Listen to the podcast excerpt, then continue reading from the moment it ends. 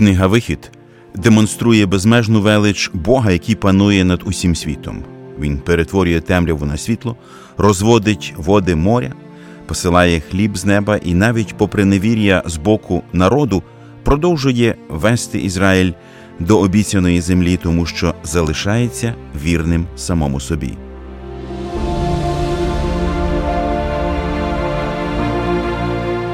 Ви слухаєте подкаст Вивчаємо Біблію разом.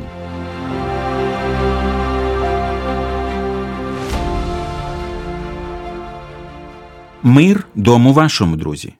Запрошуємо вас приєднатися до вивчення Божого Слова. Сьогодні ми розпочинаємо вивчати 30 розділ книги Вихід.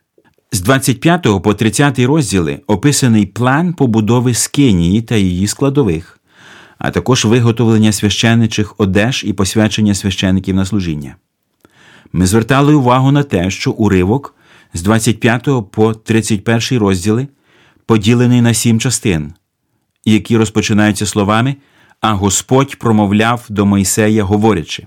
Так от, перша частина включає в себе уривок з 25 розділу першого вірша по 30 розділ 10 вірш. Це описання Скинії, яке завершується описанням жертівника на кадіння. Разом з нами Слово Боже досліджує Віталій Мар'яш, вчитель Біблії в Київській богословській семінарії. Помолимося на початку. Господи, ми вдячні Тобі за те, що знову маємо можливість збиратися разом навколо Твого Слова і наповнювати Його істинами свої серця. Благослови нас у цьому вивченні в ім'я Ісуса Христа. Амінь.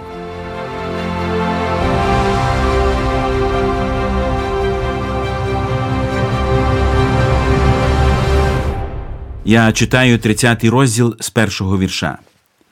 І зробиш жертівника на кадіння кадила, з акаційного дерева зробиш його, лікоть, довжина його і лікоть ширина його, квадратовий нехай буде він, а два лікті вишина його, з нього виходитимуть роги його, і пообкладаєш його ширим золотом, дах його та стіни його навколо, та роги його, і зробиш йому вінця золотого навколо і дві золоті каблучки зробиш йому від вінця його, на двох боках його зробиш, на двох сторонах, і буде це на вкладання для держаків, щоб ними носити його. І поробиш держаки з акаційного дерева, і пообкладаєш їх золотом, і поставиш його перед завісою, що над ковчегом свідоцтва, перед віком, що на свідоцтві, яким я буду тобі відкриватися там. І буде Аарон кадити на ньому кадило пахощів щоранку, коли він поправлятиме лампадки, то буде кадити його. І при запаленні лампадок під вечір він буде кадити його. Це постійне кадило перед Господнім лицем на ваші покоління. Не запалите на ньому чужого кадила, ані цілопалення, ані жертви хлібної, і жертви рідинної не будете лити на ньому. І складе Аарон окупа на роги його раз у році з крови жертви за гріх, раз у році для окуплення складе він окупа на нього, на ваші покоління. Це найсвятіше для Господа. Як ми бачимо, в Скинії знаходилося два жертівники: один мідний, який стояв у дворі, і другий, про який ми щойно прочитали, золотий. Він знаходився безпосередньо в святилищі. Жертвенник нужен для того, чтобы на нем совершались э, курения, приносился фимиам. Он имеет э, такие выступы кубической формы по краям. И если представить себе его э, локоть в ширину, локоть в длину, то это небольшой скажем так, небольшой ширины предмет, приблизительно как ширина ноутбука. Но если говорить о высоте, то это сооружение по пояс. То есть оно не э, в рост человека, оно по пояс человеку, чтобы удобно было поставить на него те принадлежности, лопатку или, скажем так, совочек, да, с углями от э, жертвенника медного для того, чтобы совершить кождение. Или поставить на него специальный предмет, э, в котором хранились порошок именно благовонный для курения. Таким образом, совершая э, на нем курение или кождение, скиния, вся скиния наполнялась дымом, вот этим фимиамом. По сути дела, фимиам является символом молитвы. И что важно, что этот жертвенник, золотой жертвенник, он должен быть прямо напротив крышки а, ковчега, да, потому что с правой стороны находился э, стол с хлебами предложения, с левой стороны находилась минора, а перед первосвященником находился этот Э, золотой жертвенник, завеса, когда завеса убиралась, если это была скиния, да, когда открывалась завеса, то тут же находился ковчег, где являлся Всевышний, когда это помещение наполнялось фимиамом. Если я правильно понимаю, то жертвенник, он э, стоял прямо на полу, не было какой-то подставки под ним, то есть его высота вот такая была. А, да, он был на уровне пояса, до пояса, э, и был на поверхности, которая была предназначена для скини. На той поверхности, на которой стояла скиния. Цей жертівник не призначався для жертвоприношення, тільки виключно для кадіння. Що малося на увазі під кадінням. Сам дим, пригадуєте, от з чим асоціювався, також з Божою присутністю, бо Бог являв себе хмари, дим, і оце дим він також вказував, і і причому там постійно повинно було також вести служіння на цьому жертівнику на Божу присутність. Можливо, і на той дим, який супроводжував при виході ізраїльтяни з, з Єгипту. Ще одне нагадування на Боже спасіння і допомогу у виході з Єгипту. Золотий жертівник, про який ми ведемо розмову, знаходився всередині святилища, і він був п'ятеро меншим за мідного жертівника. Якщо говорити про прообраз цього жертівника, то цілком очевидно, що він символізує Христа прославленого. Один елемент, який присутній в конструкції цього жертівника, це золотий вінець довкола його, дуже яскраво вказує саме на цей факт. Христос у славі більше не страждає. Саме тому на золотому жертівнику не проливається кров. На ньому взагалі було заборонено приносити будь-які жертви. В посланні до євреїв написано: бо жертвоприношенням одним вдосконалив він тих, хто освячується. Але, друзі мої, сліди страждання нашого Господа залишилися і в Його славі. І це символізує та кров, якою окроплявся золотий жертівник. І про це теж написано в посланні до євреїв. Але Христос, первосвященник майбутнього доброго, прийшов із більшою і досконалішою скинією, нерукотворною, цебто не цього втворення і не з кров'ю козлів та телят, але з власною кров'ю увійшов до святині один раз та й набув вічне відкуплення. Також апостол Іван бачив в об'явленні, що ось серед престолу й чотирьох тварин і серед старців стоїть агнець, як заколений, що має сім рогів і сім очей, а це сім Божих духів, посланих на всю землю. Це був Ісус. Він прославлений, але Він несе наслідки нашого гріха, друзі. Гріх завжди має наслідки. І це істина, яку ніколи не можна забувати.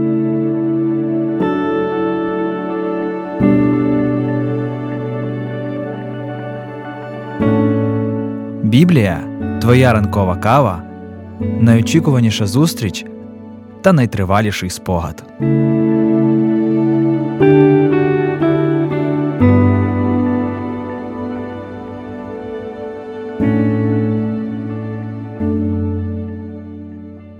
Тепер ми переходимо до другої частини, яка розпочинається словами і промовив Господь до Мойсея, говорячи. Я читаю з 11-го вірша. І промовив Господь до Мойсея, говорячи: Коли будеш робити перелік Ізраїлевих синів за тими, кого повинно лічити, то дадуть вони кожен викупа за душу свою, Господеві, при переліку їх, і не буде між ними моровиці при переліку їх.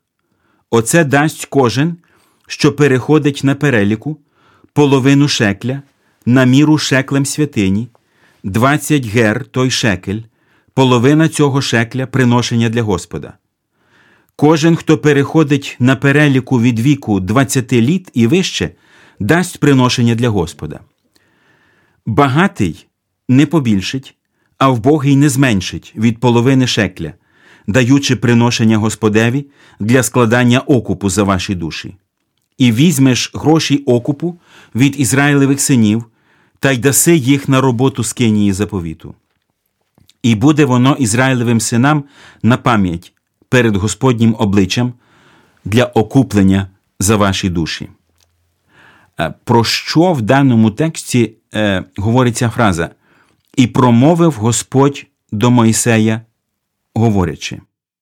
Іде важливий другий розділ е, після завершення скинії, так, жартівником кадіння закінчується, і після того знов фраза І промовив Господь до Мойсея, говорячи. Вона сигналізує, що один великий розділ завершено, і починається друге, і це повеління про гроші окупу за душі для будівництва скинії. Це 30 розділ, 12, 16 вірші. От вони вказують, що Бог е, хоче, щоб е, його народ розумів, коли вони служили, були рабами. Бог е, їм нагадує, що фараон забрав все від них, а тепер вони вільні. І Бог не забирає в них, він хоче, щоб вони добровільно жертвували. Бог з одного боку, ніби як повеліває, а з другого боку каже, що даш добровільно. Mm-hmm. Багато хто з християн може побачити якусь суперечність. Якщо є повеління, то де ж тут добровільність? Але такий парадокс є, що коли ми вільні і Бог щось е, нас наказує, то воно завжди знаходить наш добровільний відгук. Ми з готовністю через те, що ми любимо Бога, ми відгукуємося на його любов. Тому повеління Боже і наш добровільний відгук це свого роду як ем, одна мелодія в складному творі музичному. Дві різні партії, але яке доповнюють одна одну. І Бог хоче також, щоб ми розуміли, що поклоніння йому з одного боку він все забезпечує, але також хоче нашого відгуку, нашої жертовності, нашого кроку до цього. Читаємо третю частину, яка починається словами І Господь промовляв до Мойсея, говорячи. Я читаю 17-го вірша. І Господь промовляв до Мойсея, говорячи: І зробиш умивальницю з міді, і підстава її мідь на умивання, і поставиш її між скинією заповіту, і між жертівником, і налєш туди води, і будуть Аарон та сини його мити з неї свої руки та ноги свої. Коли вони входитимуть до скинії заповіту, то будуть мити в воді, щоб їм не вмерти, або коли будуть відходити до жертівника на служення, щоб спалити огняну жертву для Господа, і будуть вони вмивати руки свої та ноги свої, щоб їм не вмерти. І буде це для них вічна постанова, для нього і для нащадків його на їхні покоління. Мова знову ж таки йде про річ, яка належала до Скинії і стояла у її дворі. Це умивальниця. Умивальниця стояла між Е, жертівником цілопалення і самою скинією. І священник е, повинен був е, омиватися з цього. Омиття це також символ того, що священик входить в ті, в скинію в присутність Божу. Бо коли він виходить, він також повинен омитися. От Якщо ми перейдемо вже от в новий заповіт, і багато там ритуалів, і навіть хрещення дехто пов'язує от з цим ритуалом омиття хрещення як е, приготування зустрічі з Богом. І після того, як е, Іван Хреститель закликав е, охреститися, він каже, що це шлях приготування до зустрічі з Христом. Тому тут також ще одні можуть бути цікаві паралелі. Але це такий наглядний. Посібник, що священнику також потрібно, навіть він, коли посвячений, щоб увійти у скинію, потрібно сказати, що я розумію, куди я входжу. Це шанс, якщо священник не готовий, то краще, можливо, і не робити цього. Коли людина заходила у двір Скинії, то на самому початку вона мала принести жертву за свій гріх. І лише потім, після цього, вона могла підійти до мідного умивальника і обмитися. Якось у Гонконзі мені довелося відвідати буддистський храм. І на підйомі до цього храму, над яким стояла статуя Будди, я помітив дві речі, які здалися мені знайомими умивальниця і жертівник. Саме такі дві речі, які знаходилися на шляху до Скинії, про яку ми говоримо сьогодні. Але у випадку з буддистським храмом була втрачена послідовність. Спочатку у буддистів стояла умивальниця, лише потім жертівник. Тобто спочатку йшло очищення, а після нього жертва. І згідно Божого порядку це було неправильно. Спочатку мав стояти жертівник, а лише потім умивальник. Таку послідовність встановив Господь. Я нагадаю наш текст. І зробиш умивальницю з міді, і підстава її мідь на умивання, і поставиш її між скинією заповіту і між жертівником, і налєш туди води. І будуть Аарон та сини його мити з неї свої руки та ноги свої. Коли вони входитимуть до скинії заповіту, то будуть мити в воді, щоб їм не вмерти, або коли будуть відходити до жертівника на служення, щоб спалити огняну жертву для Господа, і будуть вони умивати руки свої та ноги свої, щоб їм не вмерти. Призначення умивальниці полягало в тому, щоб в ній обмивалися священники. Але в цьому існує також духовний зміст, який є актуальним і для нашого духовного життя. У служінні Богові існує певна послідовність, яку змінювати не можна. До Бога можна приходити лише на Його умовах, а не на своїх. В умовах, поставлених Богом, не існує дрібниць і речей другорядного плану. Все, що задумав Бог, потрібно виконувати. Для того, щоб зустрітися з Богом в храмі, людина мусила зробити певні кроки. Зауважте, спочатку на її шляху зустрічався мідний жертівник, на якому приносилася жертва. Лише після цього стояв мідний умивальник. Цікава послідовність. Людина проходила процес очищення лише після того, як пройшла через жертовник.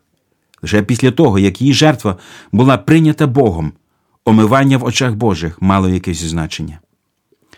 Сьогодні люди, приходячи до Бога, намагаються спотворити цей процес. Вони намагаються очистити себе ще до того, як за їхні гріхи буде принесена жертва, і думають, що вони чинять правильно. Вам доводилося чути щось подібне? Я е, спочатку кину говорити погані слова, кину палити, випивати, красти, а потім я прийду до Бога. Друже мій, якщо ти мислиш подібним чином, я скажу тобі відверто ти обманюєш сам себе. Якщо ти бажаєш знати точку зору Бога з цього приводу, то тобі доведеться почути, що Богові байдуже до всіх твоїх добрих намірів. Я б сказав навіть більше в Божих очах всі твої спроби це наруга над смертю Його однородженого Сина Ісуса Христа. Ось як виглядають в очах Божих всі твої намагання. З точки зору Бога, в Його очах всі ми є грішниками. Послухайте, що говорить Біблія. Тому то, хоч би ти й помилася лугом, і мила багато собі зажила б, проте плямою буде вина твоя перед обличчям моїм, говорить Господь Бог. Спочатку ми маємо прийти до Христа, повірити в Його жертву, і лише Його кров може очистити нас від наших гріхів. Не забувайте про цю важливу послідовність.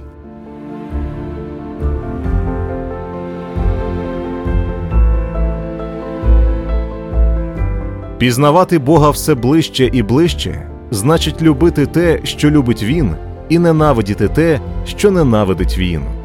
Вивчаємо Біблію разом.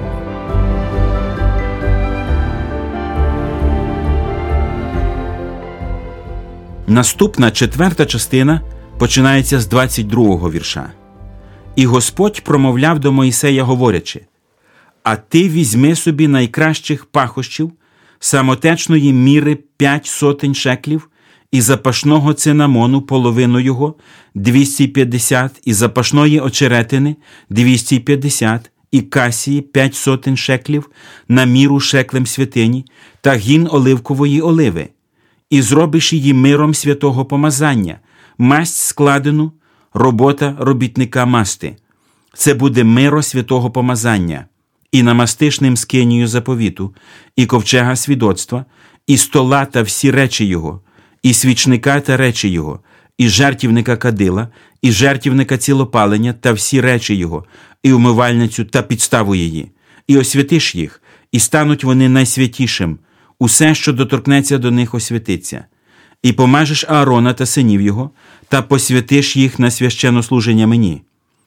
А до синів Ізраїлевих будеш говорити, кажучи: це буде мені миро святого помазання на ваші покоління, на людське тіло не буде воно лите, і за постановою про нього не буде робитися, як воно, святиня воно, воно буде святиня для вас.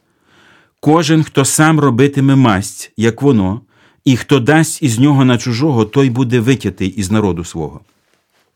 І промовив Господь до Мойсея: Візьми собі пахощів, бальзаму і ониху, і хелбану пахощів та чистого ладану, кожне буде в рівній частині.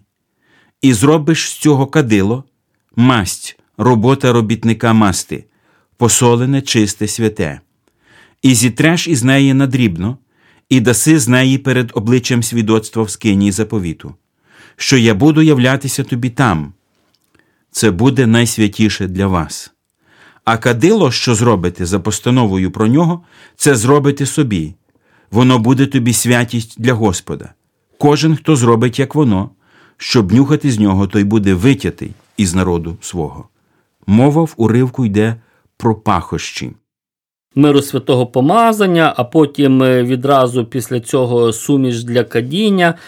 Це вже другорядні такі деталі, які супроводжують поклоніння. От е, миропомазання, воно також символізує і тривалість, і пахнючість, цінність, е, і також певне відділення для Бога. Бо коли, наприклад, е, цією сумішю мастили, і там різні і утвар, і все решта. То вона на собі несла цей запах, він був такий тривалий бо воно було зроблено з таких натуральних речовин, і воно досить mm тривало несло на собі запах. І воно ще раз вказувало, що воно вже належить призначено для окремої справи. Воно відділене тепер для Бога. Mm-hmm. І також для тривалого використання. Це тепер ізраїльтяни повинні от все виконувати і бути слухняними навіть от в таких деталях. І е, всі ті суміші, які зроблені, їхні пропорції.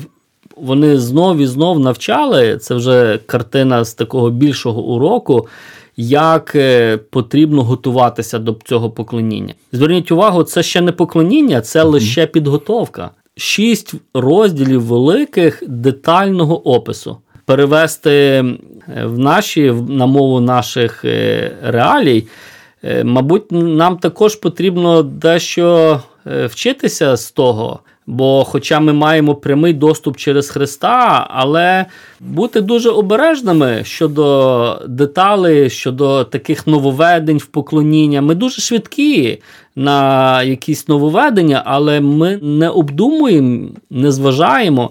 А ці тексти говорять, що поклоніння Богові. Так, за нього заплачено колосальну ціну кров Христа. Але тим не менше, ця книга показує, наскільки ми повинні, як християни, бути уважні до поклоніння, е, звертати увагу на деталі, і вони тільки ще більше збагатять оцей вільний доступ наш до Бога. Якщо говорити про образ, який ми можемо побачити в цьому миропомазанні, то, звичайно ж, воно нагадує нам помазання Святим Духом. Ісус Христос названий помазаником Божим, а також і ми, Його діти теж прийняли це помазання. В першому посланні від Івана написано: А ви маєте помазання від святого і знаєте все. Завдяки цьому помазанню Святого Духа ми відділені від цього світу, як були відділені елементи скинії і священники. В посланні до євреїв читаємо: бо хто освячує, і ті, хто освячується, усі від одного, З цієї причини не соромиться він звати братами їх. Друже мій, дозволь запитати особисто тебе, чи маєш ти це помазання від святого, чи відділений ти на служіння йому, чи досі продовжуєш жити для себе? Чому б тобі не примиритися з Богом через Христа сьогодні і не отримати помазання Святого Духа як печатку, що тепер ти належиш Господеві? Поспіши прийняти це важливе рішення в своєму житті. А сьогодні наш час вичерпався. До наступних зустрічей. На все добре.